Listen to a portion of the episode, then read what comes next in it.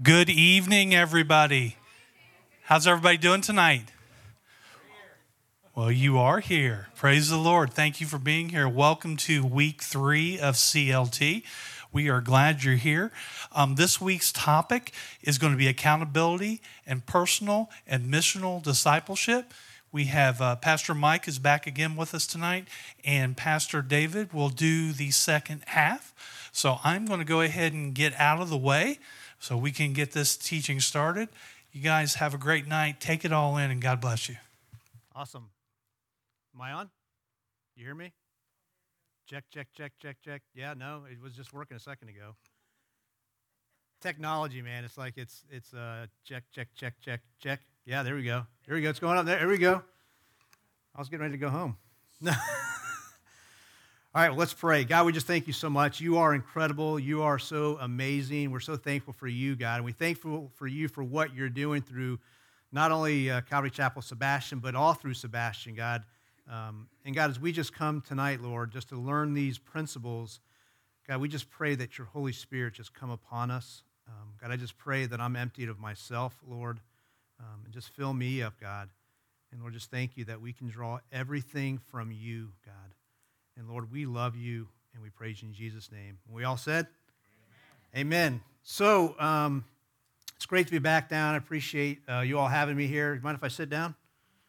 All right. Appreciate you all having me back down. And this chair is like kind of like a 70s chair. I like this. It's pretty cool. So tonight we're going to talk about some stuff with discipleship, and really going to talk about being missional and about personal discipleship. And so, are you guys are you okay with like deep teachings? Are you okay with that? Like deep teachings. Are you okay with that? Are you sure? Nobody's shaking their head. Okay, do people like surface teaching or deep teaching? Deep. All right, because we're going to go deep tonight. So you're right. I said don't shoot the messenger. Okay, it's God's word. But so what we're going to do is let's do this. Let's turn to, we all know these verses. Let's turn to Matthew 18. Excuse me, Matthew 28, and we're going to go through 18 through 20. And when somebody gets there, if you're ready, why don't you share the verse and you share it? And this is Jesus speaking, and he's giving something here to everybody, to the disciples before he ascends. And we've read these verses, so if anybody's ready, we're going to go to Matthew 28, 18 through 20. So why don't somebody read that?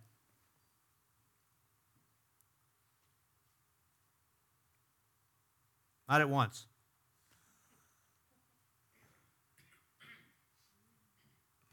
Okay, go ahead, Pastor.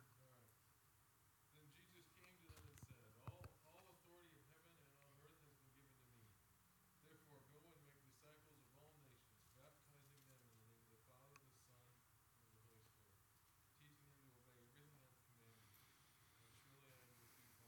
Father, the Son, and the Holy Spirit, teaching them to obey everything I've commanded you. And surely I am with you always to the very end of the world. Okay, so this is called the Great what? The Great Commission. So he says here, number one, go and make disciples is what he says. Then he says, baptize them in the name of the Father, Son, and the Holy Spirit. And he says, goes on, he says, teach them to obey everything I've commanded you. So here's the question is, let's just say for right now, all of us are together and we're in front of Jesus. And we're in front of Jesus, and Jesus says this to us. What do we do with that?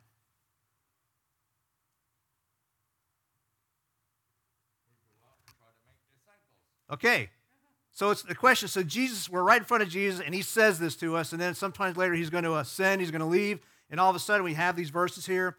And so the question is like, what do we do with these verses? We anybody ever read these verses before? Probably one of the most common verses that we've seen. Well, listen to this article that I read about why does the church exist? This is an article I read, and it's by Wynn Arm. It's a church consulting group, and they surveyed 1,000 churches and their members, and they asked this question. This is the question they asked.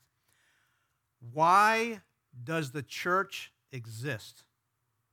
That's what they asked in this survey. Of the members surveyed, 89% of them said the church's purpose is to take care of my family and our needs. That was 89% that said that in this survey. Okay, over 1,000 churches. Now, does the church help and take care of needs and things like that? Absolutely, all right? But this was the primary number one answer that they gave. Only 11% said the purpose of the church was to win the world for Jesus Christ. 11%. Then the pastors of the same church were asked the same question, why do churches exist? Amazingly, the results were just the opposite. 90% said that the church was here to win people to Christ, to win the world to Christ, and 10% said it was to care for the needs of the members.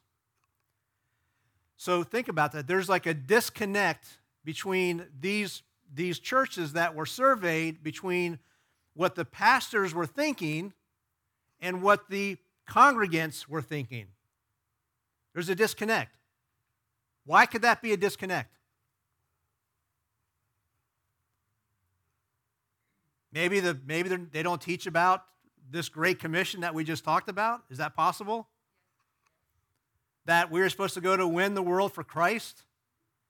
I mean, Jesus was really clear when he said this. He wasn't saying, maybe just go do it, or, you know, if you feel like you want to do it, go ahead and do it. He's pretty crystal clear, and we've all heard these verses. What's amazing is I also got some more stats. I want to show you some pictures.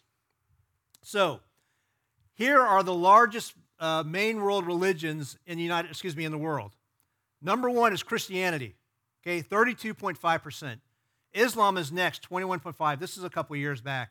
Hinduism, 14%. Non-religious, 16%. Matter of fact, the fastest growing faith in the United States is no faith. That's the fastest growing faith in the United States is no faith, by the way. So here we have it, Christianity, 32%. And there's something like 2.1 billion Christians in the world. And if we were to take this stat and take it across the world, imagine what that number would look like, not knowing that we're supposed to win the world for Jesus Christ. Okay, let's go to the next stat. Next one is here. This is in America. This is how they affiliate. So identify as Christians. 73% of the United States identifies as Christians. Not sure. I don't know what I am. Okay, so that's a small percentage. Other 6%, no faith, 20%. That's the number that's really starting to rise in the United States. So here, Christians in America say that 73% 73% identify as Christians here in the United States. So I got a question. If all of us were together and we were to go on a mission trip to some faraway place that they never heard the term Christian, never seen a Christian, and we all go together, we're on a mission trip. So we land and we get there, and we start to share the gospel about Jesus Christ. And with that, we have our Bibles, we're teaching, about Jesus, we're sharing about Jesus. One person comes to faith out of the trip. Is that successful? One person? Absolutely. Because if one person is what? The angels are what? Rejoicing, all right? So one person comes to faith. So that one person comes to faith. We have to leave. We leave them Bibles. They all have Bibles now in their languages, and we fly out. We come back to the United States. Then about almost a year later, we say, hey, we've raised some money to maybe bring one of those people back to the United States, and we say, hey, well, let's bring back the first person that we led to the Lord, and we're going to bring that person back, all right? So that person over there has been doing Bible studies, the village has been expanded, they're all becoming Christ followers, other villages are becoming Christ followers, and they're seeing this amazing work of God. They're reading their Bibles, they're studying it, they're living it out, they're walking it out, they're like eating it up, they're like, oh my goodness, they're like, this is how you do life, they're totally changed. Now, when we bring that one person back to the United States, and on the plane ride back, Steve Miller, you're with them, and he goes, Steve, you mean the United States is 73%, they live like this? What do you say? You mean they don't? You taught us this. This is what we've been living. But we have never seen the Bible, and we've been studying it. We've been living like this. Does that match up to that? It's getting kind of deep, right? And it's so true. And it's so true. Why do people not share about Jesus? Why is that? Why is that? Okay, afraid of rejection. What else? Fear. Yes. What else? What? Yep. Sure, not a Christian. So why, of the 73%, why don't they share their faith? Share about Jesus. Fear, rejection, what else? Lack of obedience. Peer pressure. Judgment. Pastor. Lack of confidence. So there you go. We're going to get into that in a second, okay? You read my notes? Okay, so the question is that matter of fact, this is one of the biggest areas in our country that we are not walking this out. Okay, matter of fact, it's so big sharing our faith that it's like we see a rise in the non-faith numbers.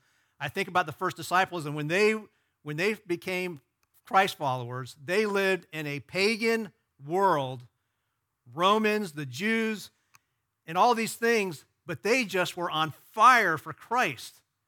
And they just went and shared no matter what the case was. They went, when they heard this, go and make disciples, man, they just walked it out. It's like, what has happened? What has happened? Now, some countries, they do that. They really share. You know what the fastest growing countries are for Christianity? Okay, China's one of them. They've been absolutely, guess where else? Huh? Where? Iran. Iran is growing at numbers of Christianity. Okay? It's incredible. So the question is, why do they do it here? Because of all these different things. So here's the thing. Here's a quote from Dietrich Bonhoeffer. You guys have probably heard of him. Christianity without discipleship is always Christianity without Christ. So if we're not out making disciples and then discipling them, that is not Christianity. Okay? So if somebody says, I identify as a Christian, but yet they're not out sharing Jesus, and they're not making disciples, and they're not doing discipleship, that's not Christianity. That's actually a club. That's what that is. Okay, and Christianity is not a club. All right? So here's the definition of a disciple. One who accepts and assists in spreading the doctrine of another, such as in the New Testament. That's what's identified as a disciple. Pastor Mark says it's a lifelong learner under discipline. A lifelong learner under discipline. In the New Testament, who knows how many times the word Christian is found? I know the pastors know that. How many times? Guess. The word Christian. Yes, 3 times. Acts 11:26 talks about it. Talk about they were first called the disciples in Antioch. Acts 26:28. Agrippa replied to Paul, in a short time you're trying to persuade me to be a Christian. 1 Peter 4:16. You suffer as a Christian. Okay, that's a fact matter if you're walking out for sure. But here's the thing is 3 times it says Christian.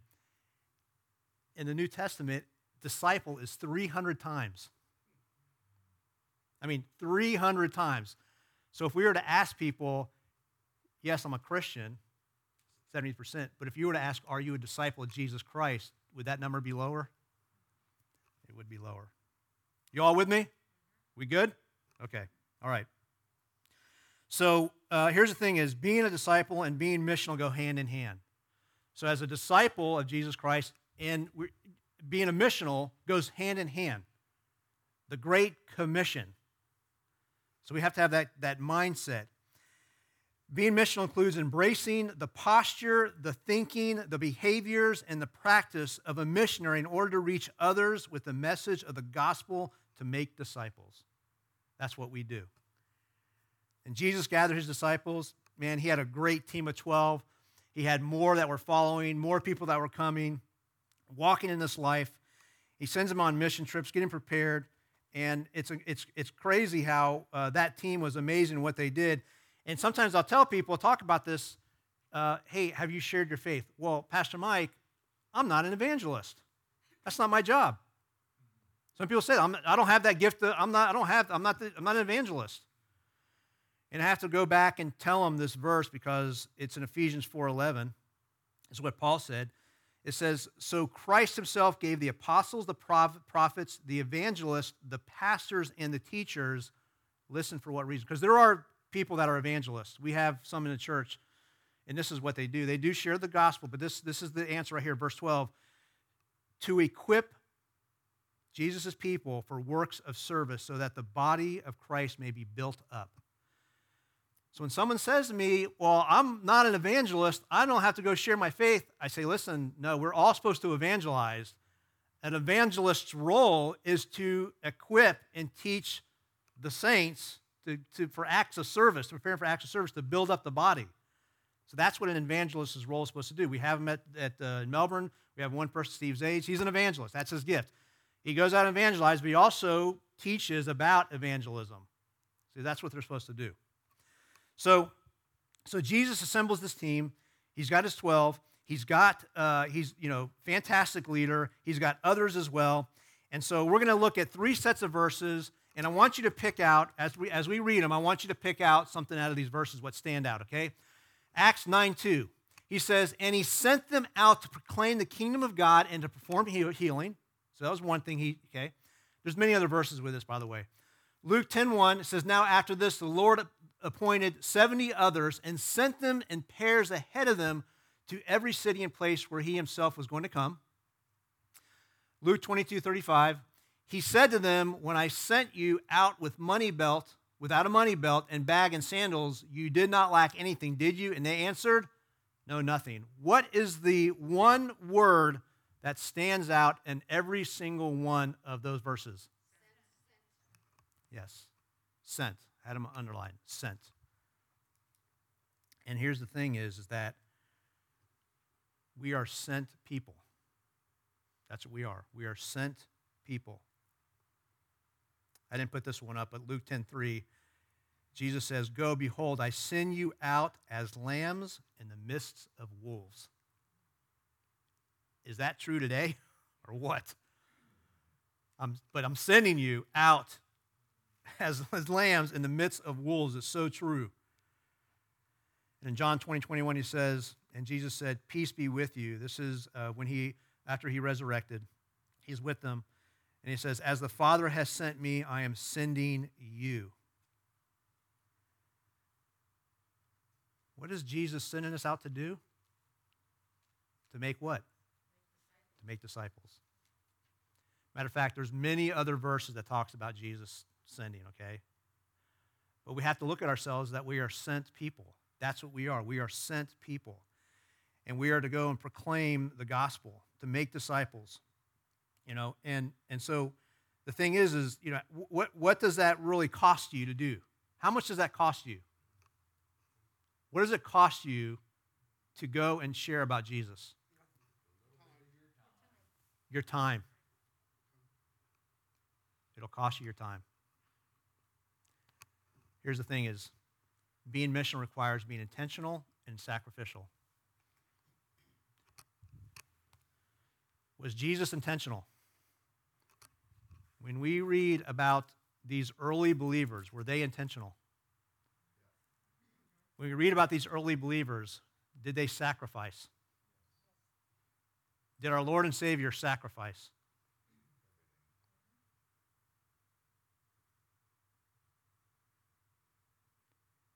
You know, I think about that, and I think about how we're in this world, and sometimes the world kind of squeezes us in to try to mold us into the world. And Paul was really good about Romans 12:1 and 2, okay? Don't be conformed to the world, but be transformed, okay, by the renewing of your mind, all right? So you know what's good and what's pleasing. And this is the thing is that we have to be careful as leaders, especially, that we're not conforming to the world, but we're actually getting transformed. Because none of us arrive, by the way. I've missed it at times. The Holy Spirit's nudged me, and I've missed talking to somebody and I had to repent. It happens. It does. But here's the thing is, we want to be intentional about it, okay? We want to be intentional about it. So here's the thing is that as we're intentional, we're being sacrificial with our time, we're being intentional with our time, and what happens is when we get in that mode and we start to say, okay, in the morning I wake up and I say, okay, Lord, I want to be used by you today. God, I want to share the name of Jesus with somebody, put somebody in front of me. And when we get in that mode, we start doing that, start being intentional, and start sacrificing our time, okay, we start to do that. We start to do that more often. What really starts to happen is this. If we keep things missional, then the teams we lead or the teams we are leaders on will be missional. I mean, we don't want to be part of any team that's not missional for Jesus Christ. But sometimes it gets like that with some places. It's almost like I come for the fellowship and I just want to be part, you know. I mean, listen, is it great coming here? It's awesome. And we're supposed to come together. We're supposed to gather, encourage one another and all that. Because, man, it is difficult out there, okay?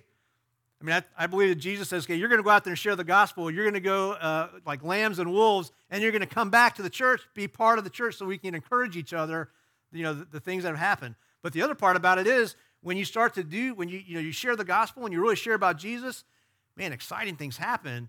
It's exciting to share about Jesus. Because either somebody's going to say no, and they're going to, I don't know, spit on your face or whatever, okay? Or somebody's going to say what? Yes, I was on a mission trip in Mazatlan, Mexico. Pastor David, you're on this one. We had Matt Morales with us from Melbourne, and he was like the co-leader. His last name is, we call him Coco Morales, okay?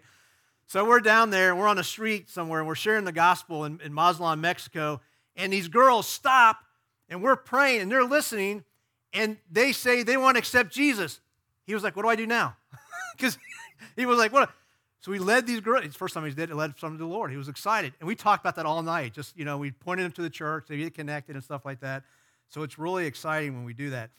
And here's the thing is one of the biggest things that I make sure for myself that when I'm leading the teams that I get the privilege of overseeing is number one is I make sure that Jesus is always the foundation, always. Every team that I'm overseeing, I'm part of, Jesus is the foundation. So number one, and that's how I want to live my life. Jesus is the foundation. We know that.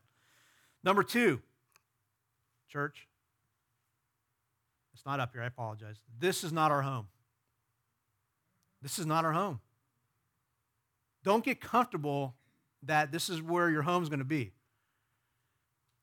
Because if I had I was going to do a picture up here, but if we were to go to the beach and we were going to look down the beach, and we see all that sand on the beach. How many specks of sand are on the beach? You can't count. It's countless. That's eternity. We pick up one little speck. One. That's our life here. Compared to eternity, it's a speck of sand. Can you imagine forever and ever and ever and ever and ever and ever? It's like a speck of sand. And this is not our home. I know Pastor Mark talks about using our time wisely. We do, for sure, use our time wisely. Number three is this. For myself and the teams that I get to oversee is that I always have a theme that we're on mission. We're on mission.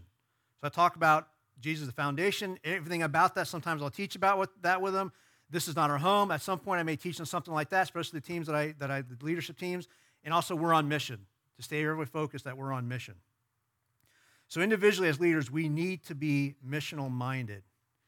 And to be missional-minded, what it means is this. It means that we are going to be, this next slide, missional-minded leaders have a heart to be doers of the word. You have your Bibles, turn into James 1. James 1. Okay, let's go there. By the way, I was on the phone with your pastor, Pastor David, last week. And we're talking about things, and I don't know, his window's down. Next thing I know, he's talking to somebody, and I'm like, dude, you ain't talking to me? Who are you talking to? He's like, are you all right? Are you all right? Da-da. Next thing I know, he goes, you know Jesus? I'm not sure who you're talking to, but I was like, all right, you go, man. This is your pastor here. I was like, yeah, you know what? If I need to hang up, go talk to the guy about Jesus. But I thought it was, you know what I'm saying? Being intentional, being a doer of the word, just sharing about Jesus. Who knows? The door opens up and you get to talk more about Jesus. But James 1, verses 22 through 25, James 1, 22 through 25, James 1, 22 through 25, that is, James is Jesus' half-brother, first pastor in the Jerusalem church. So, awesome book. If you want to get challenged, read James, okay? It'll definitely challenge you. It's an awesome book. But he says here in verse 22, but don't just listen to God's word. You must do what it says. Otherwise, you are only fooling yourself. For if you listen to the word and don't obey, it's like glancing at your face in a mirror. You see yourself, walk away, forget what you look like, but if you look carefully into the perfect law that sets you free, and if you do what it says and don't forget what you heard, then God will bless you for doing it. So he says here, listen, be doers of the word. Otherwise, it's like you look in the mirror and forget yourself. I know, I try to forget myself, okay? All right? I always tell people, listen, people say, hey, you're bald. I go, I don't know that. I don't see myself, okay? So, but he says here, you'll be blessed. And that word blessed, listen to what Jesus said. This is Luke 11:28. He said, and this is a woman that came to him. As he said these things, a woman in the crowd raised her voice and said to him, blessed is the womb that bore you and the breast at which you nursed. But Jesus said, blessed rather are those who hear the word of God and keep it. See, blessed. Anybody here want to be blessed? Okay, I want to be blessed. You are blessed if you are a doer of the word. Now, in James, he talks, it's in between immorality and things like this, but the same blessed word in Greek is the same word that we're going to share up on the screen in a second. It's the same meaning behind it. But this is what blessed means. It's right up here. Can anybody say that word? It's Greek. I don't know. I can't say it, man. I've got like ADD, learning disabilities. I got all that stuff, okay? But Makarios, thank you. I didn't know your Cindy knows Greek. That's good. Yeah. But this is the definition, blessed and happy. I mean, this is what the translation is on this word blessed, on several of them. It is to be happy. Anybody want to be happy? It's okay to be happy, by the way. We want to be holy and grow in holiness, absolutely. But when we're growing in holiness, will we be happy? So we want to be blessed. And here's the thing, is really it's about these spiritual blessings that we get to have when we're doers of the word. And it helps us for ourselves, obviously, but also when we share the gospel, okay, things start to happen to our lives as well. Here's some spiritual blessings. We get to be more like Christ. Anybody want to be more like Jesus in here? Okay, so we want to be doers of the word, and we're blessed. We are growing to be more like Christ. We get to be more like him when we're doers of the word. And we're blessed by that because we get to be more like Jesus. Nothing better than that. Second, we get to be used by the Holy Spirit. That by far is incredible. That's a blessing. When the Holy Spirit's leading us and directing us and guiding us, and you go and share with somebody, you talk to them, especially if you give them like a word of knowledge, and they're like, how did you know that? And you know that God's using you. To me, listen, church, that's a blessing. And the last one, get the opportunity to see a person's life changed here and for eternity. That's a blessing. The thing is, how many people are missing out on that? They think like, yes, fear, all that, yes, it happens, okay, but there's blessings in obedience always with God. Because we get to be more like Christ. We get to be led by the Holy Spirit. We get the opportunity to see. One time I had the privilege of leading this lady to the Lord. And we talked about things. She said she was a Christian, and we talked for a while and was blessed one-on-one to talk with her. She accepted Jesus Christ, and she was in tears crying. So I began to check on her over time. So, and she's plugged in, getting discipled. And so I called her up, and I said, hey, I want to check how you're doing. And she goes, my life has changed. It's so great. I can't believe at 84 years old, I gave my life to the Lord. 84. And she was excited to be a Christ follower. She's like, I'm telling my friends, I'm doing like this, I'm doing this at 84 years old. It's never too late. To me, I was excited at the fact that, thank you, God, I got to be used. And it is a blessing for us to do that. And man, when you step out in faith and you start to really share and talk about Jesus and see, listen, right now, we're at a time right now, it's a great time. It's a terrible time, but it's a great time to share about Jesus. And the thing about it is Pastor Mark talked about, 800 people come to the Lord through TV, through the internet and all that, and that's fantastic. That's awesome. And I don't know if I shared this but I want to be part of that too. I want to share and have people come to the Lord. I want to be able to do that. I want to step out in faith and share about Christ. Listen to these disciples and listen to what they said to Jesus. Jesus always sent out the disciples, right? Prior. And here's the apostles. The apostles gather around Jesus, and this is in Mark 6:30 and 31. The apostles gather around Jesus and reported to him all they've done and taught. See, they gather around Jesus. They went out on mission. They came back. They're so excited to be with Jesus. And they're like, Jesus, I got to share with you everything that happened. You got to hear it. They're all, I can imagine. Can you imagine being there? You think they're excited? Like, I want to tell you what happened here. All the things that we saw, the things that we taught, all the things that happened. And Jesus says to him, and it says, then because so many people were coming and going that they didn't even have any chance to eat, he said to them, come with me by yourselves to a quiet place to get some rest. Can you imagine being a fly on a wall in that conversation when they walked and left with Jesus, what they were talking about each other? Man, we talked to so-and-so and so-and-so. Man, they accepted the Lord, this person to that, and they're talking to that. And folks, here's the church. Listen, that's the team. When your teams are like that, that's what the conversations are like. It's like, hey, I talked to this person, and we accepted the Lord, or I talked to this person, one of our big things on our men's Tuesday night, we have a team on Tuesday night, and a lot of guys are starting to come, and we're all praying, and how do we disciple these guys and all that, and we talk about that, we share, pray about them, how do we connect, get them connected in discipleship, and what do we do? It's exciting when you have a team and you're doing that stuff. You're serving the Lord. It's a blessing by far.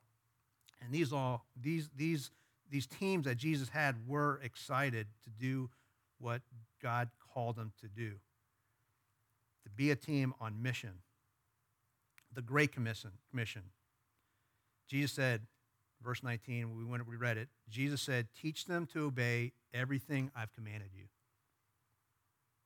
And by the way, that's a lot of good stuff in there, teaching people about Jesus, okay?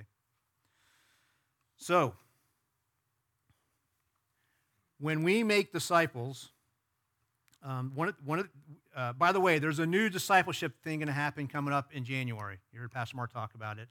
Pastor Dave Folkerts is working on it. It's a big thing we're going to do one-on-one discipleship. One-on-one discipleship, by the way, is powerful. It is so powerful. I was thankful when I first started attending Calvary. There was a man in one of the men's Bible studies, because when I showed up there, I was like, they said, who's your name? And I'm like, I'm all messed up. This is years and years ago. My name is Mike. I'm just messed up. And you're like, oh, you fit in. That's good. So this one guy said, hey, you want to meet with me? And then he spent like months and months and months and months with me, discipling me, is what he did. Like he spent time one-on-one with me. Man, that totally changed my life. That one-on-one discipleship.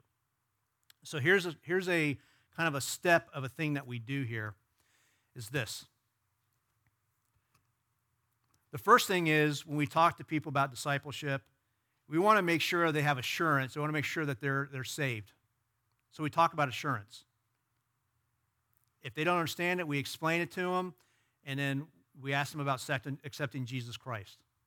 If they're already saved and they've profess that, and they say, yeah, the next step is we teach them about the Holy Spirit. When we read this here, everyone that we read about that became a disciple of Jesus Christ, when they got understanding of who he is, the Holy Spirit, changed their life. So the assurance that we teach about the Holy Spirit. So we have certain things that we talk about. I didn't have enough time to put all this stuff on. It's a lot of stuff. We teach him who he is. And Pastor Dave will be here, Folkerts will be here next week to talk about the Holy Spirit. So he'll kind of share more about that. But we teach him about the Holy Spirit. Has the Holy Spirit changed your life? Man, what a great gift from God to give us the Holy Spirit. Next, we talk about relationship. We go and we then teach the next time we sit and talk, we talk about relationship. The relationship with God and the relationship with people, okay, and how that affects. And we walked how to have a relationship with God and what that looks like and how to do that, depending on the Holy Spirit, absolutely. So we teach them that, because we also teach them, listen, if you only love Jesus this much, you're only going to love people that much. But if you start to love God and know him more and more and more and more, guess what happens? You start to love God, people more and more and more and more and more. Matter of fact, in marriage counseling, this is one of the things I talk about with them, with a husband and wife. If you only love Jesus this much, you're gonna. But if you love Jesus like this, man, you're gonna love your wife like that. Okay, and wife the same thing. The next thing is walk out our salvation. Walk out our salvation. If you notice, it doesn't really stop. That actually continues, because that never stops for any of us. We're continually walking out our salvation. Fear and trembling, matter of fact, Paul said. And the thing about this walking us out, hopefully by the Holy Spirit step and the relationship step, everything's going well, and they start to get it. But for some other help, we walk out. Sometimes we have people that have been through some major things in life. And we have ministries, fortunately, at different campuses, we have different ministries they can connect to help them with that. But we also walk out individually with them. How to walk this out. So things come up. So those are like the four steps. Does that make sense? Okay. All right, good. So that's what we've been using. Now, in January, you'll see some of these topics here, but there'll be some other things as well for doing one-on-one discipleship. I think there's like 10 or 11 different things for one personal discipleship. Well, I'm excited about when that comes out. A lot of pastors worked on it. Pastor Dave Folkerts worked on it. It looks really good. And then we're going to really kind of go into discipling each other one-on-one. So next week, Pastor Dave Folkerts is going to talk about the Holy Spirit. So I'm not going to touch too much, but I do want to say one thing. God never sends us alone. He always sends us because we have the Holy Spirit inside of us. So we are not alone. When we've accepted Jesus Christ, the Holy Spirit comes and lives inside of us, so we are not alone. Sometimes when I'm talking to people going through things, and they're I can understand where God is. He's this. Listen, God, the Holy Spirit lives in you. He's in you. So when we're led by the Spirit of God and we're empowered by the Spirit of God, some things tend to happen. And when the Holy Spirit came upon the disciples in Acts, it says tongues of fire, like tongues of fire came upon them. And they were empowered by the Holy Spirit. Now, Jesus already breathed the Holy Spirit on him, but he said, wait till the Holy Spirit comes upon you. Pastor Dave will explain that. And the Holy Spirit came upon them. So I have this acronym that I just call it an acronym. I put it together as this. It's called CAP, okay? Like you put a cap on. It's like the Holy Spirit come upon you, a cap, all right? Something I kind of came up with. This is what I teach the guys. So a cap comes on, like the Holy Spirit comes upon you. When you got the Holy Spirit upon you and you're filled and you pray and you're asking him, what tends to happen, the first thing starts to happen is, number one, you get confidence, because you have confidence in the Lord. Not in yourself, but in confidence in the Lord. Pastor David and I and Pastor Craig and I were praying back there for the Holy Spirit to come upon us to teach his word, okay, and be able to share it and have the confidence. Jesus had confidence, by the way. Okay, he had confidence. So when the Holy Spirit comes upon you, you'll have confidence. Second thing is, you'll have authority. When the Holy Spirit comes upon you, it's God's authority, but he will give you authority to go and make disciples, to go and share the gospel. You're under God's authority to do that. It's under his authority, but you have that authority from God to go and do that. Okay? The third thing is this. You have power. The Holy Spirit will always want to send you out with power. In my quiet time, I've been going through the book of Luke, and I just finished the book of Luke this morning. And what a perfect time for it to happen. And in the last verses I read, it says, then he opened their minds so they could understand the Scriptures, Jesus, and he told them, this is what is written. The Messiah will suffer and rise from the dead on the third day, and repentance for the forgiveness of sins will be preached in his name to all nations, including us, beginning in Jerusalem. Okay, so we're part of that. You are witnesses of these things. I'm going to send you what my Father has promised, but stay in the city until you have been clothed with power from on high. As I end here, church, that's a promise from God. There's over 7,000 promises from God. That is a promise from God that you and I can be clothed with power from on high. This morning in our admin time, I did a devotion, and I shared on this, and I talked to them, I said, hey, some of the ladies were older, some of the guys were older. I said, hey, do you remember the clothes you used to wear as kids? You know, like bell-bottoms. How many had bell-bottoms? They'd be like, yeah, I had bell-bottoms. One lady said, yeah, the bigger the better. She's what she said. And I said, can you imagine? I had granimals. You remember granimals?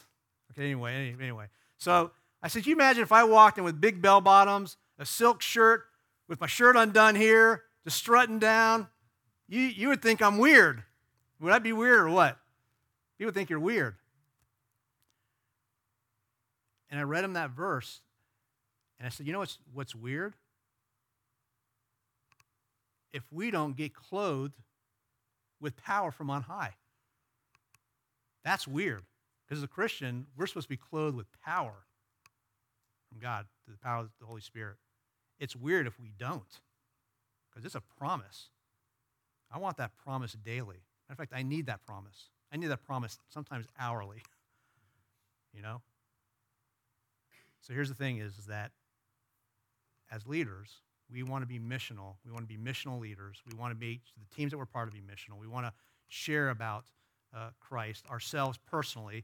We want to be an example. We want to be intentional. We want to be sacrificial. We want to do these things. And here's the promise that Jesus tells us as we wrap it up here. And surely I am with you always to the very end of the age. That's a promise of Jesus Christ. Anybody glad that we have Jesus to the end of the age and for eternity? Amen? Okay. All right, take a break. I'm going to pray, and then we'll just take a break. God, we just thank you for your word, your truth. Yes, a little bit deep today, but it's so true, God. You have called us. You have commanded us, you've commissioned us, and you have sent us. We are sent people to go and share the gospel, to go share about you.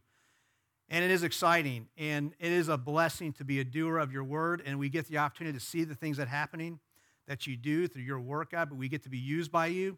And then, God, to put teams together to be on mission and how we get to talk about the things that you're doing. That's how you put us together in life, God. And to draw everything from you, to be with confidence and authority and power, to be clothed from on high. And so, God, we thank you for everything that you promise in your word. And we love you and praise you. And all his children said, amen. Amen. All right, let's take a 5-minute break.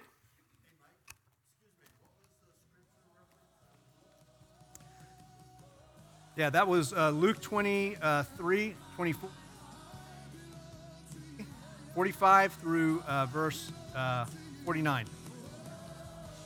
Luke 24, verses 45 through 49.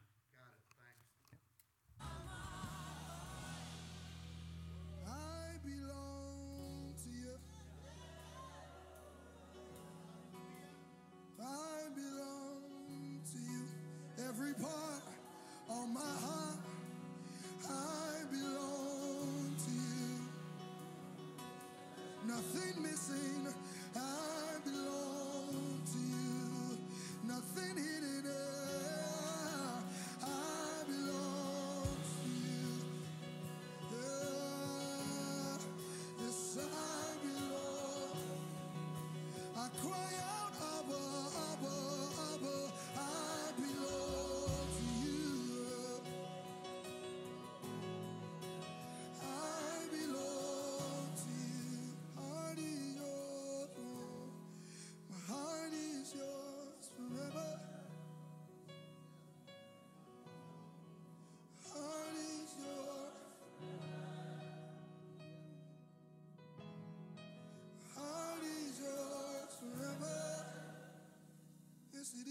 yes it is.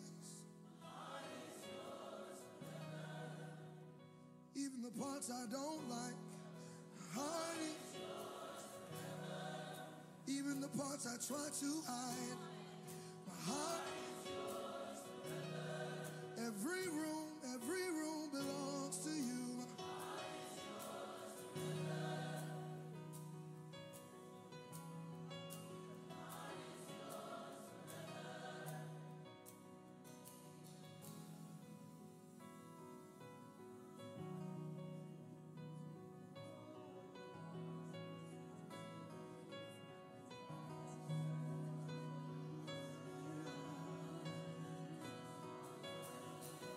Come and consume every room.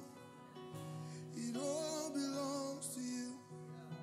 It all belongs to you. Come and consume every room.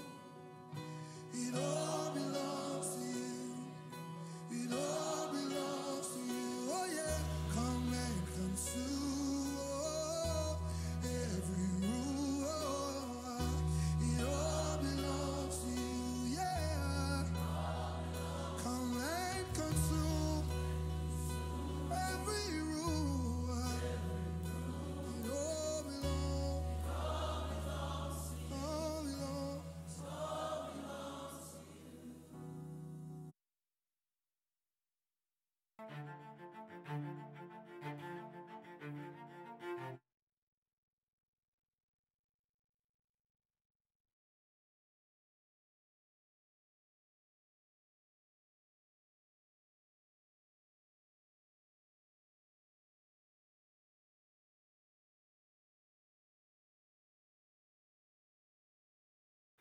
Check one.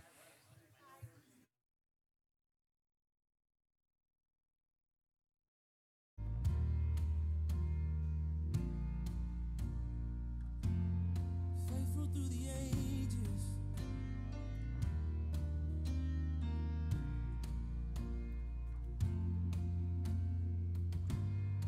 God of Abraham, you're the God of covenants and faithful promises.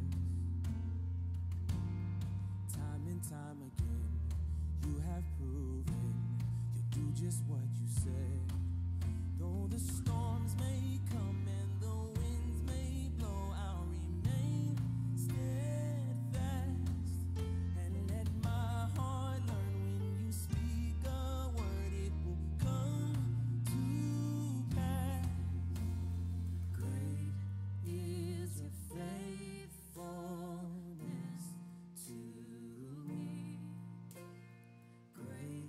Is your faithfulness to me, from the rising sun to the setting same, I will praise your name. Great is your faithfulness to me. Oh,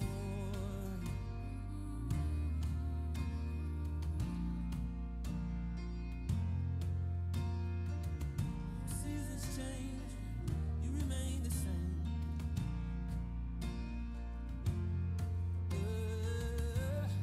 God, from age to age, though the earth may pass away, your word remains the same. Yeah, your history can prove there's nothing you can't do. You're faithful and true. Though the storms may come and the winds may blow, I'll remain steady.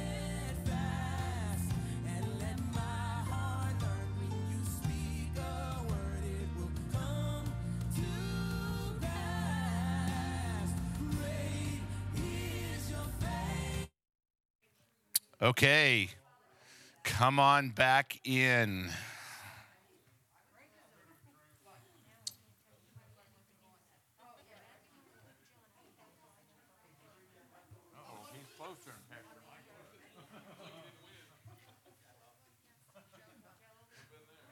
All right, y'all feeling good? Y'all stretch. Second leg of the tour here tonight, all right? Okay, all right. Well, I'm going to talk to you about accountability and why it is important to have accountability in your life if you are going to be useful for the kingdom of God, whether you're a pastor, a ministry leader, or you take on the form of a responsibility for the kingdom of God. And so that's what we're going to talk about tonight. But first, I want you to, I was thinking about this, and I want you to bow your heads and close your eyes. And I want you, as I'm just talking to you, I want you to just meditate upon a couple things. The first thing is that Jesus Christ took the nails for you. I want you to just think about that. And then Jesus Christ knows you more than anybody else because he's an intimate Savior. And as you think about that, as you ponder upon that, then I want you to think about this. Jesus has entrusted his ministry into your hands. You can open your eyes. What was the first thing you thought of when I told you Jesus entrusted his ministry into your hands? What's the first thing that came to your mind? Laura? Afraid I was going to let him down. Pastor Ryan, not worthy. Okay. Anybody else on this side? A lot of responsibility. Yeah. And Sherry?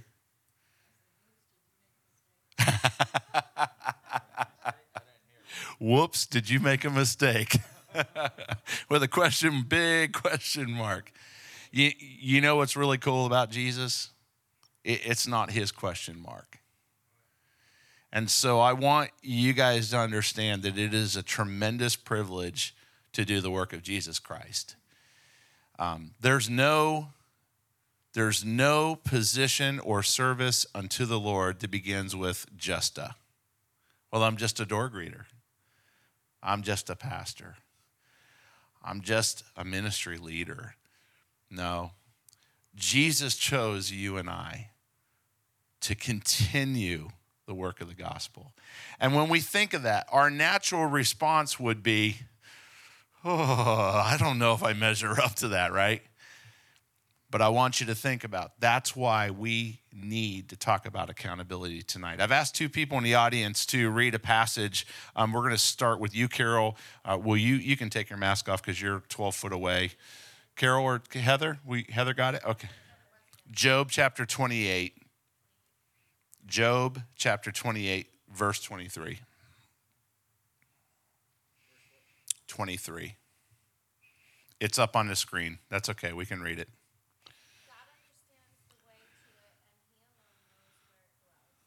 Yep. My NLT version on the screen says, "For God views the ends of the earth and he sees everything under heaven."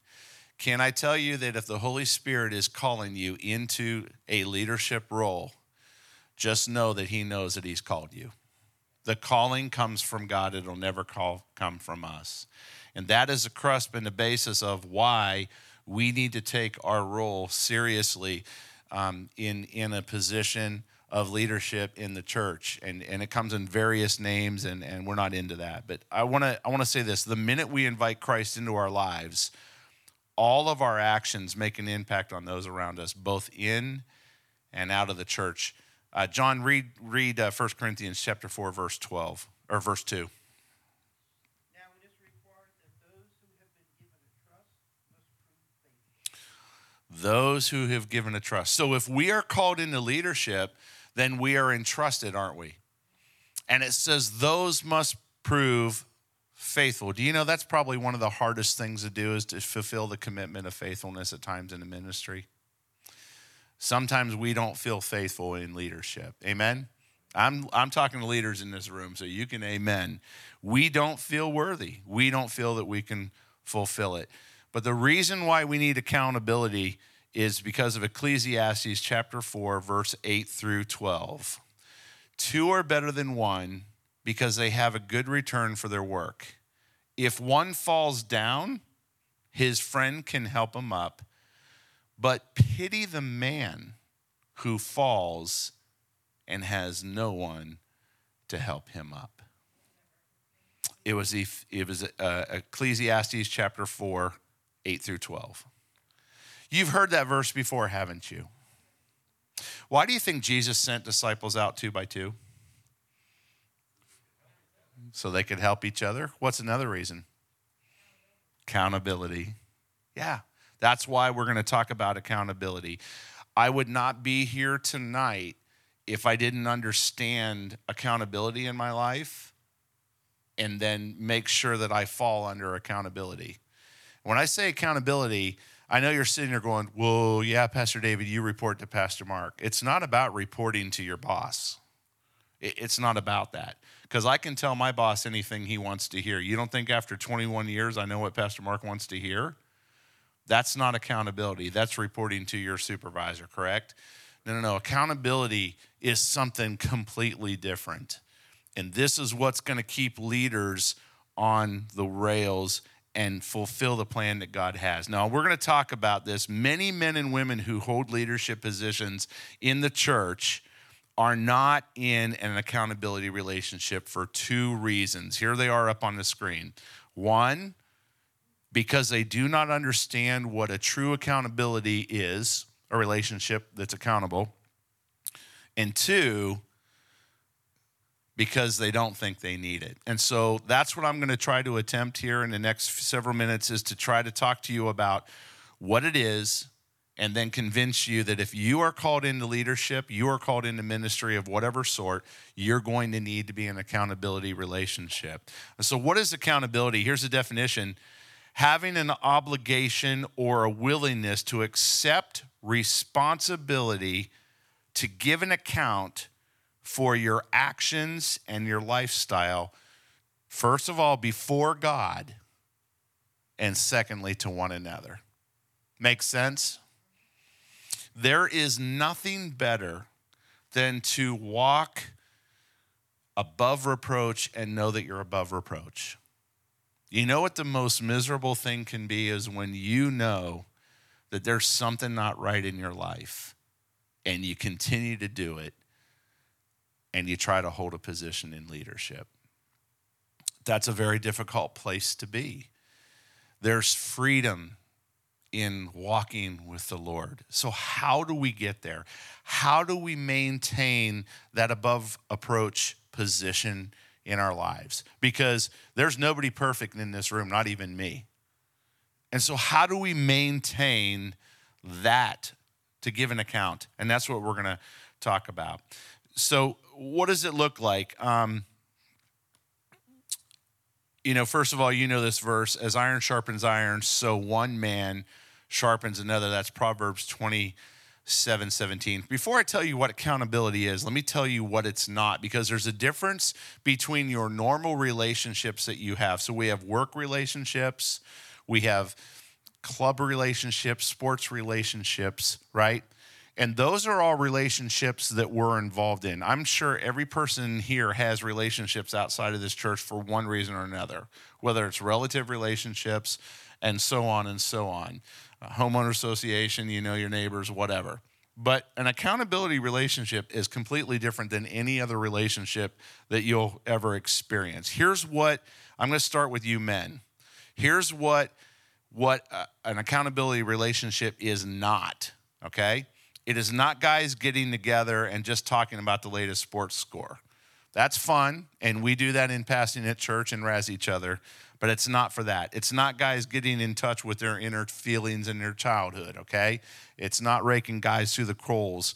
It's not just another support group or a Bible study. That has its place and purpose in a believer's life, but that's not what accountability is. That's something you do, is what Pastor Mike said, to disciple one another and to grow in the Lord. And it's also not men sitting around, and I say this because I've been a witness to this in bad circles. It's not men sitting around bashing their wives or talking negative about them, okay? And sad to say, it's not that. Ladies, what accountability is not for you. It's not ladies that come together for the purpose of inviting each other for a party, a product or a sales party. That's great. That's an income for some, but it's not that. It's not getting together to complain about their husbands or the difficulties that they have for their children. There's a place for that, but it's not that. It's not simply getting together and having coffee or taking your kids to the park. Those are essential times and good relationships, but this is not the relationship we're talking about here. What accountability is, leaders must understand that it's in their personal calling into leadership for God's business. They will need to surround themselves, get this, with people who understand, number one, the calling into leadership for God's kingdom. So you got to be in a relationship that people understand that calling, and then the responsibility that all of us have in this room. And there's a big difference, because those of you who are pastors and ministry leaders, you experience all those relationships. But do those relationships, all of them, understand your personal calling and responsibility to the church and to the people that come? No, they don't. And they're not going to hold you to that standard either, are they? They're just going to know you as a pastor or a women's ministry director or whoever. They're not going to understand that calling. So it's deeper than that. And can I just say, leadership can be lonely. Is that an amen? Pastor Ryan, you ever get lonely at the top? It's a lonely place. It's very lonely. It can be very lonely. And God has not called us to be lonely as leaders. God has called us to be with one another and to edify one another. And so we need to know how to seek a relationship where we can be transparent with one another, and it can be okay. We can be real and we can be transparent in leadership, okay? And so what does that look like? Well, it's two men. It's men getting together with men. I don't have to explain that any further, do I? It's women getting together with women for the purpose to share their lives, and here's the key, without concern or betrayal of mistrust.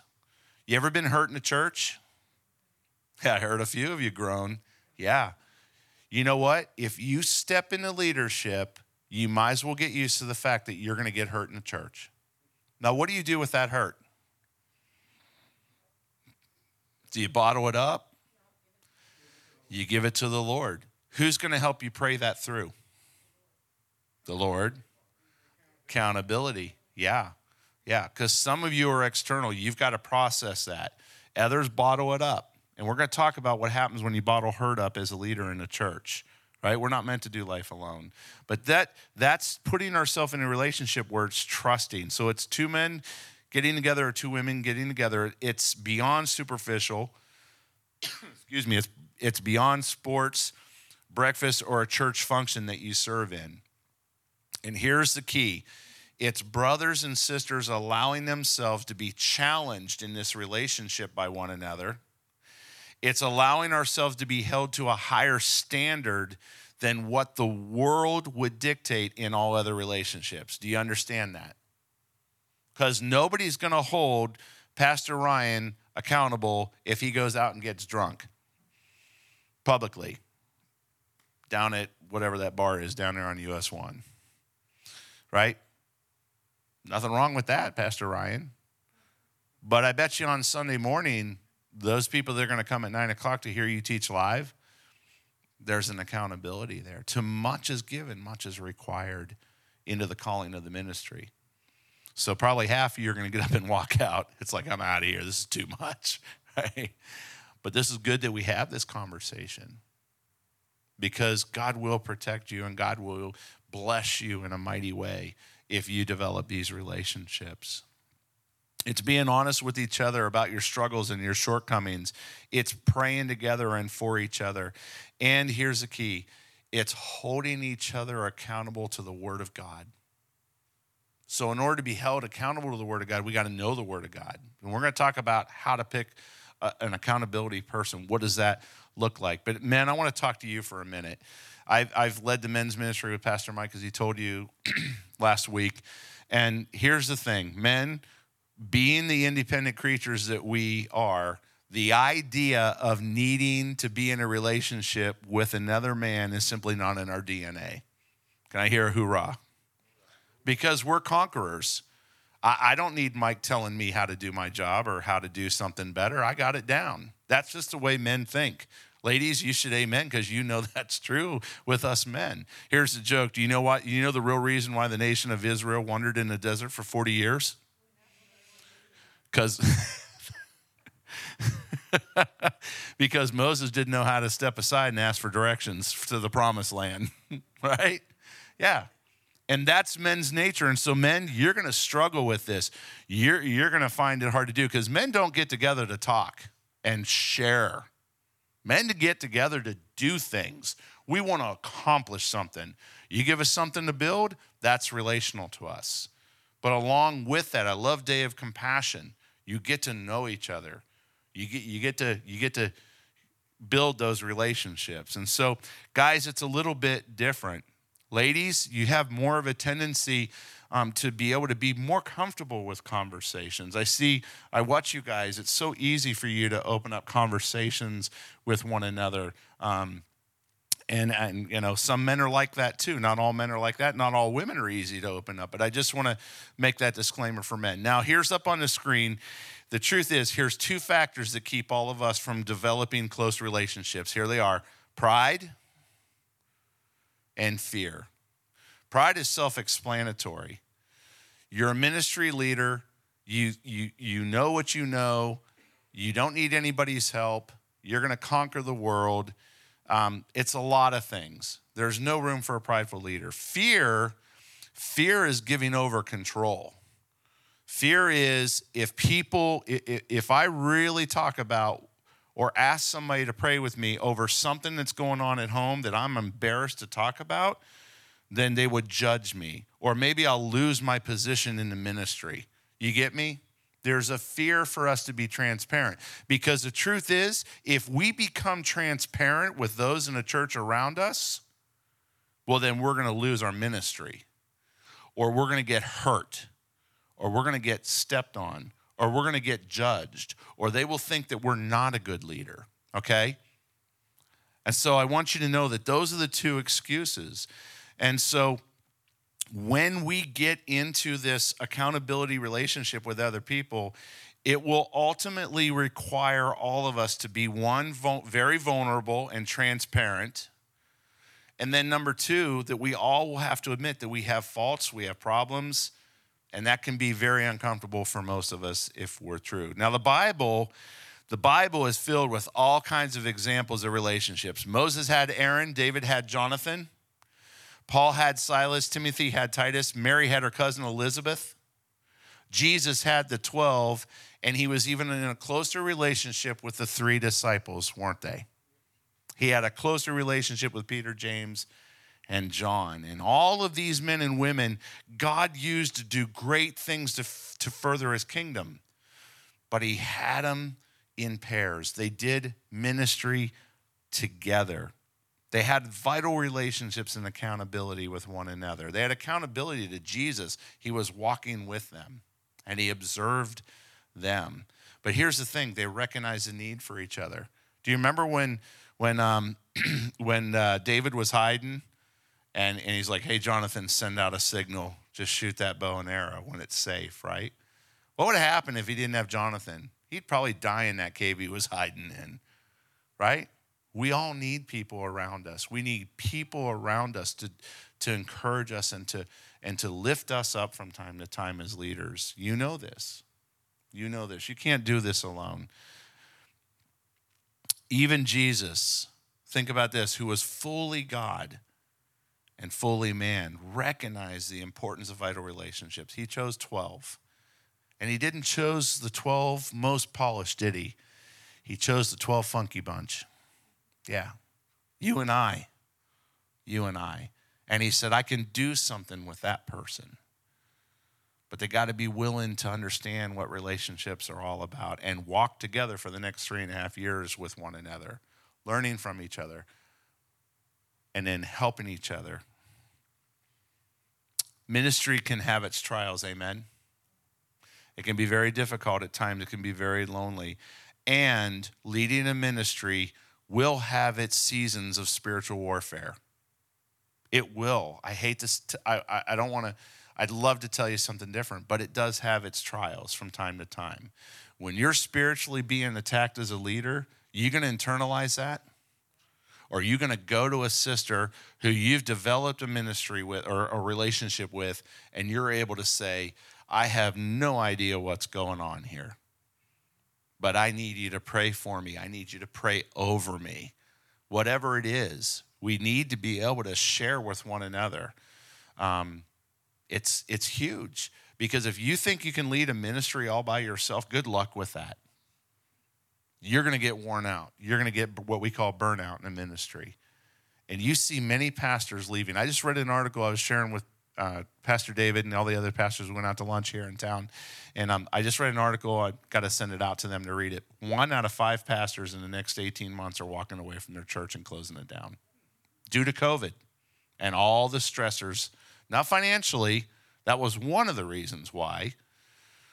But because of the stress, the depression, the state of mind they're in, the issues they're dealing with their state mandating certain things.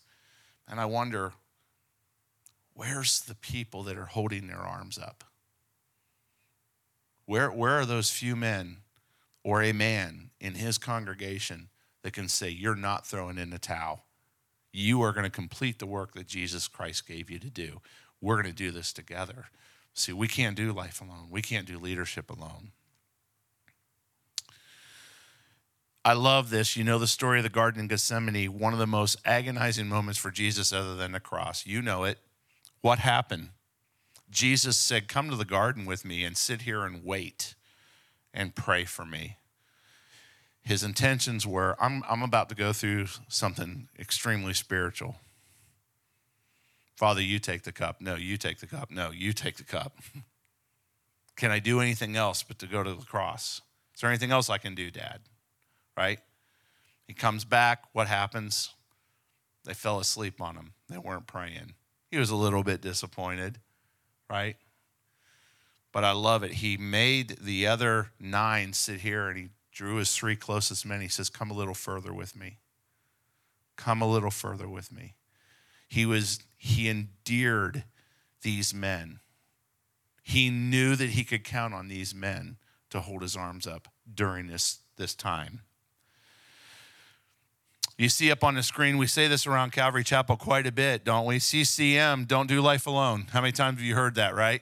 Here's what I say. Don't do ministry alone. Don't do ministry alone. You're not a single cowboy. So let's talk about, go ahead and throw the next slide up, Pastor Craig. Having accountability in your life is voluntary and intentional. I've already said that, right? But here's why. Here's why it has to be intentional. Not because I have to be in that relationship, but because I want to give an account because of my responsibilities given to me. You understand that? So here we go. So you're like, okay, enough. How do I do this? So how do I find an accountability partner? It begins with prayer. First thing, it begins with prayer. You need to pray that God is bringing you this person that you're going to be able to build a relationship with, someone that you can tell anything eventually down the road, someone that you can share everything and be okay with. It's that person, and God knows who you need. And so pray that God will reveal to you a few guys or a few ladies or one guy or one lady. And so lady, just pray for ladies, men pray for a man, that God would reveal that. And it could be somebody that's right underneath your nose.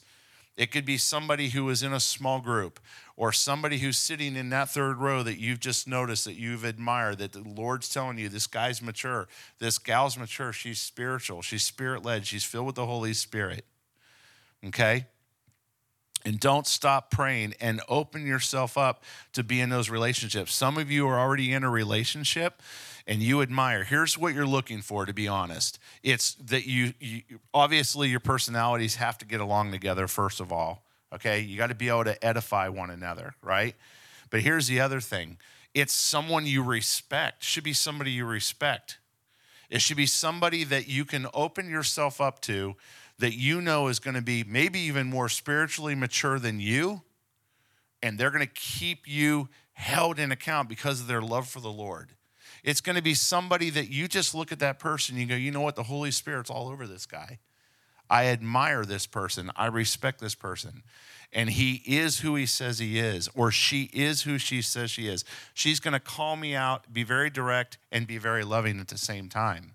It's somebody that you can entrust your grandchild with. It's somebody you can entrust your dog with, whatever. It's somebody you believe and trust that you are going to be okay with that relationship. It's safe. They got a good reputation. You may be thinking, Pastor David, there's nobody like that in this church. No, there is. There is. Begin to pray. God will show you that person.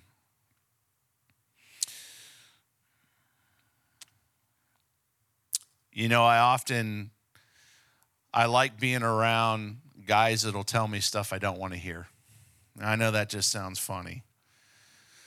But when I've opened my heart and entrusted a guy that I'm endearing to, and I trust and love and admire, and he's spiritually mature. There was my pastor who trained me up, Sean Barr. He has his own church in Columbia, South Carolina. We stopped by and saw him on vacation. But he always taught me this verse, Proverbs 27:6. Write it down. Proverbs 27:6.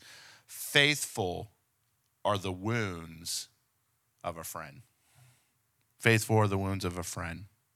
You know what? A good friend will tell you what's wrong with you. You're acting weird lately. Something's not right. I can't put my finger on it. Nope, everything's fine. We're good. Bless God. And they know. They just know in the depths and the bones of their spirit, the core of their hearts, something's not right. Something's not right, Carol. Something's not right, Heather.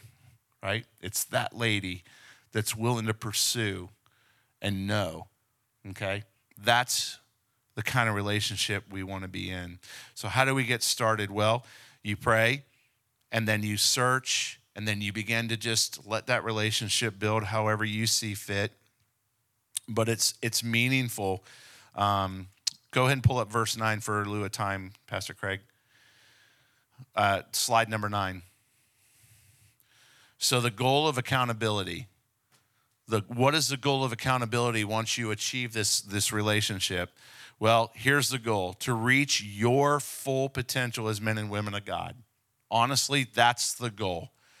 Remember, God put a calling on your life to be a leader. How are you going to fully reach the potential that God's given you? This is the goal of this accountability relationship, to grow towards Christ's likeness, to have a better family life, because that relationship, it covers all areas of your life, not just ministry, but it covers your family life. It covers your marriages. It covers whatever. It's keeping you in line. It's to have a better family life. It's to be Christ-like husbands, wives, leaders. But here's the important one, the last one, to get stronger in resisting temptation in every area of sin. Remember Amos 3:3, do two walk together unless they have agreed to do so? You always hear that verse in the marriage conference. But also, it takes effect when you're asking God to give you that accountability person that's willing to talk to you. Here's the other thing. If you're already a leader in this church, it's important for you to pick out somebody that you build a relationship with that takes a while to cultivate. There's a trusting thing going on. But you also pick out somebody that's not impressed with who you are or what you do in the church. It's not a yes man, and it's not a yes ma'am, right? It's somebody who's not impressed with you. They see you as a Christ follower, and that's it. Not your position, not the power or influence you have in your position. It's somebody that sees you for who you are, and they're not afraid to challenge you. That's who you want as accountability partner. Confidentiality gets developed, all that. I'm going to skip forward because of time. Put up the next slide. Suggestions for initial areas of accountability. How do you get started when you build this relationship of trust? You can hold each other accountable to prayer life. Have you prayed this week? Are you doing your quiet time? Integrity issues that you've shared with them before that you struggle with. How are you doing in that area? It could be spending time with family. Maybe that's a downfall. You're always at church or you're always at work or whatever. Maybe it's laziness, work issues. harboring anger and resentment towards somebody, you work with them on that. Maybe it's exercise and dieting. Maybe it's things that they previously shared, their shortcomings, and you hold them in account. How are you doing in that area? What are you doing to make that right? So these areas of accountability will be developed as you meet. But here's the thing. Every meeting, you should meet once a week. Okay, and whether it's Zoom, but back in normal times, you know, it's try to get away from everything. Like, take an hour away, meet face to face. Nobody can lie to your face. You can look in their eyes and go, something's up, you know. And so it's that thing. But every meeting should be without judgment, without fear, without gossip. It should be filled with love, acceptance, patience, things that will hold you in account. I'm going to skip over quite a bit of this. I love James chapter 5, the next slide. James chapter 5, 15 and 16. Therefore, confess your sins to one another and pray for each other so that you may be healed. The prayer of a righteous man is powerful and effective. You know why that verse is so important for a leader? You don't think leaders sin against God? They're human. Thank you, Mary. You're getting it. Yeah. We're human. So what do we do with that as a leader? If I keep sinning and no one holds me in account and I don't share that sin with somebody and I ask them to pray me through that and hold me in account to managing that sin and to get control of that sin, okay? I'm not talking a sin that kicks you out of leadership, right? Not that habitual secret sin that you're enslaved to for years. I'm talking about everyday sinning that we do, that we don't want to sin against God, and we need help, we need prayer. What are you going to do, go to the pastor? Who wants to go to the pastor and tell him that if you're in leadership? He's your boss, right? Probably not a great idea. We're graceful, we'll pray through, but no, we want somebody that watches you and helps you sin less and helps you rid of that. You got to have that. You got to have somebody in your life to do that. Because here's the thing, Numbers chapter 32, remember what it says, I love this verse, you can be sure that your sin will find you out. You want to know when your sin's found out? When we hear on the headline news that a pastor stepped down from the church or resigned or was fired, right? And that happens all the time. Or leaders. And I'm not going to name names. I don't believe in dragging people's sin through the mud. It's humiliating enough to be stepped down from leadership because of sin, but we need to have that. Here's what I put. Try to be a leader for God's ministry and continue to sin against him and see just how long he will tolerate it. Our sin will find us out and God will remove us from the ministry. And it's usually a huge surprise to everyone because we didn't have someone in our life that held us in account. I'm going to give you some statistics here real quick, and then I'm going to switch it to leadership. Divorce among Christian marriages survey. Hear me out.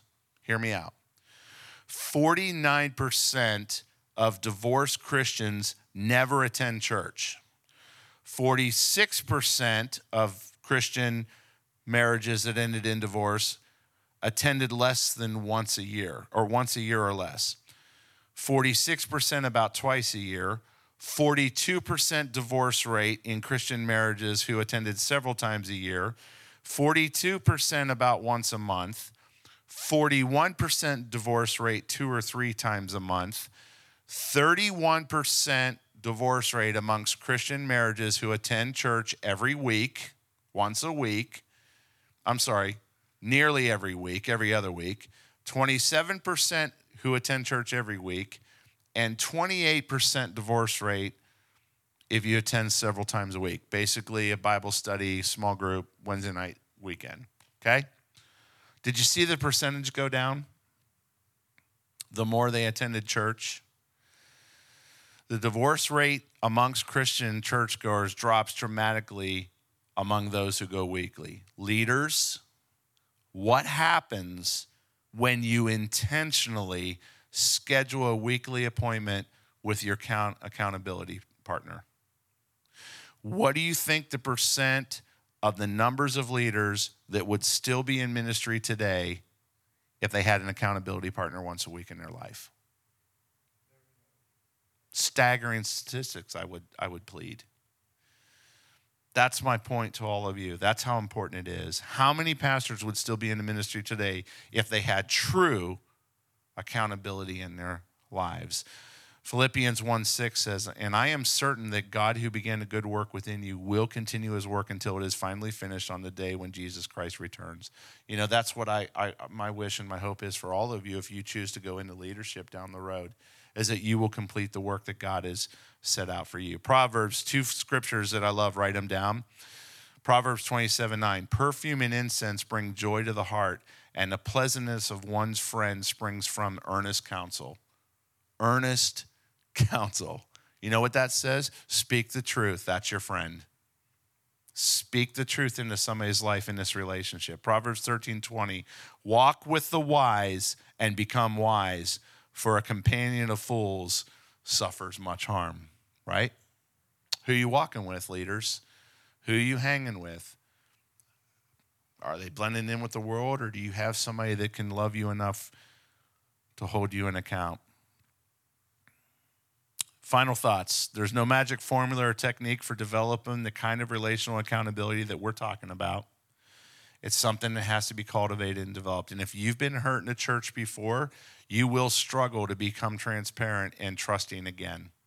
Be patient. It's not the end of the world if you've been hurt once. You're going to get hurt again in the church. But there are people out there that you can develop a secure, incredible relationship that will be lifelong, way beyond your position or leadership in the church. Amen? Some of you have that already, and I know that. My encouragement to you tonight is decide in your hearts if God has leadership for you in the future, and then decide that if that happens, that accountability is absolutely necessary for you to finish and accomplish God's will on your life. Amen? And then finally, most importantly, pray that God will give you that Holy Spirit-filled accountability partner to you. I want to read to you a letter from a pastor that breaks my heart, and I'm not going to tell you his name. He planted this church, and it grew to 12,000 people in a southern state. He was asked to leave the church and step down. I'm going to read to you his memoir, looking back at what he could have, should have, would have done that would have avoided this whole situation. 3 months after his firing from his job as senior pastor of a popular church in a state, this pastor publicly revealed on Monday the details of his rocky marriage, drinking issues, and other aspects of the double life that led to his exit from the church that he founded 16 years ago. 12,000 people per week attended this guy's church. Acting on what he said was the advice of his counselor, this pastor shared 4 extremely unwise decisions he made that led to his fall from the pulpit. He said, "I was a hypocrite. I preached, you can't do life alone. And then I went out and lived the opposite," he said. "I chose isolation over community. Isolation is where self-doubt dominated my emotions, causing me to believe that I just could not carry the weight anymore, and alcohol was necessary for me to make it through another day. I hated myself. I literally hated myself for doing what I was doing, but believed the lie that was just the way things were, and there was no way that anything could get any better, and no one would understand their pastor's situation. The decision really hurt so bad, and I chose alcohol over my wife and my daughter. My wife and I, like so many couples, have faced challenges in our marriage for many years, and after a season of walking through these challenges, I became discouraged, and instead of asking for help, I began to over-medicate on alcohol." And he goes on and on and on. But he said, get this, "I was sick, I was deceived by sin, alcohol, and I was deceived by myself and my own thinking. I justified this by saying I needed to take the edge off to help me relax. I couldn't deal with the pressures that the ministry brought." And I'm just skipping down a few things. And here's what he said to the readers. If you're in a bad place, and I mean you are living through hell on earth, my prayer for you is that you would make an immediate decision to tell someone as soon as possible. Whether you're a pastor or a leader in a church, you will never finish the race well unless you become transparent and not prideful. I wish I had someone that I could have been transparent with, for I foresee that I would not be writing this letter of regret. Signed so-and-so. Let's pray. Father, we thank you that your design, your biblical design for leaders begin with you and the disciples. Lord, you sent the disciples out 2 by 2. Lord, accountability was huge in the ministry. Lord, we see several examples throughout your word that, well, men held the hands up of leaders when they were weak. They protected, they were transparent, and they were held to the standard of your law, Lord. Lord, I pray for each and every person in this room, Lord, that if you're putting a calling on their life in leadership, to much is given, much is required. Lord, I believe that you're raising up leaders in this room. Lord, that they sense a calling on their life. And I pray that they'll never forget this teaching of accountability. I pray that you would bring them a man or a woman that is spirit-filled, that they never feel alone in the ministry, and that they value those relationships with people that they trust and who hold them in account gently and yet directly. Lord, thank you that I wouldn't be sitting here without men like that in my life. Bless them, and bless each and every one who's not here tonight listening to this message. Lord, speak to them. May they not just hear the word, but they be doers of the word tonight. Bless them with that relationship, and may they prosper in the calling of God that you've placed on their lives. In Jesus' name, and everyone said, amen. Amen. All right, it is 8:30. We're going to cut off. Any questions about this one? Any questions at all? Nope. Okay. God bless you. Yep. Thank you, Dan. Thank you. God bless you guys. We'll see you next week.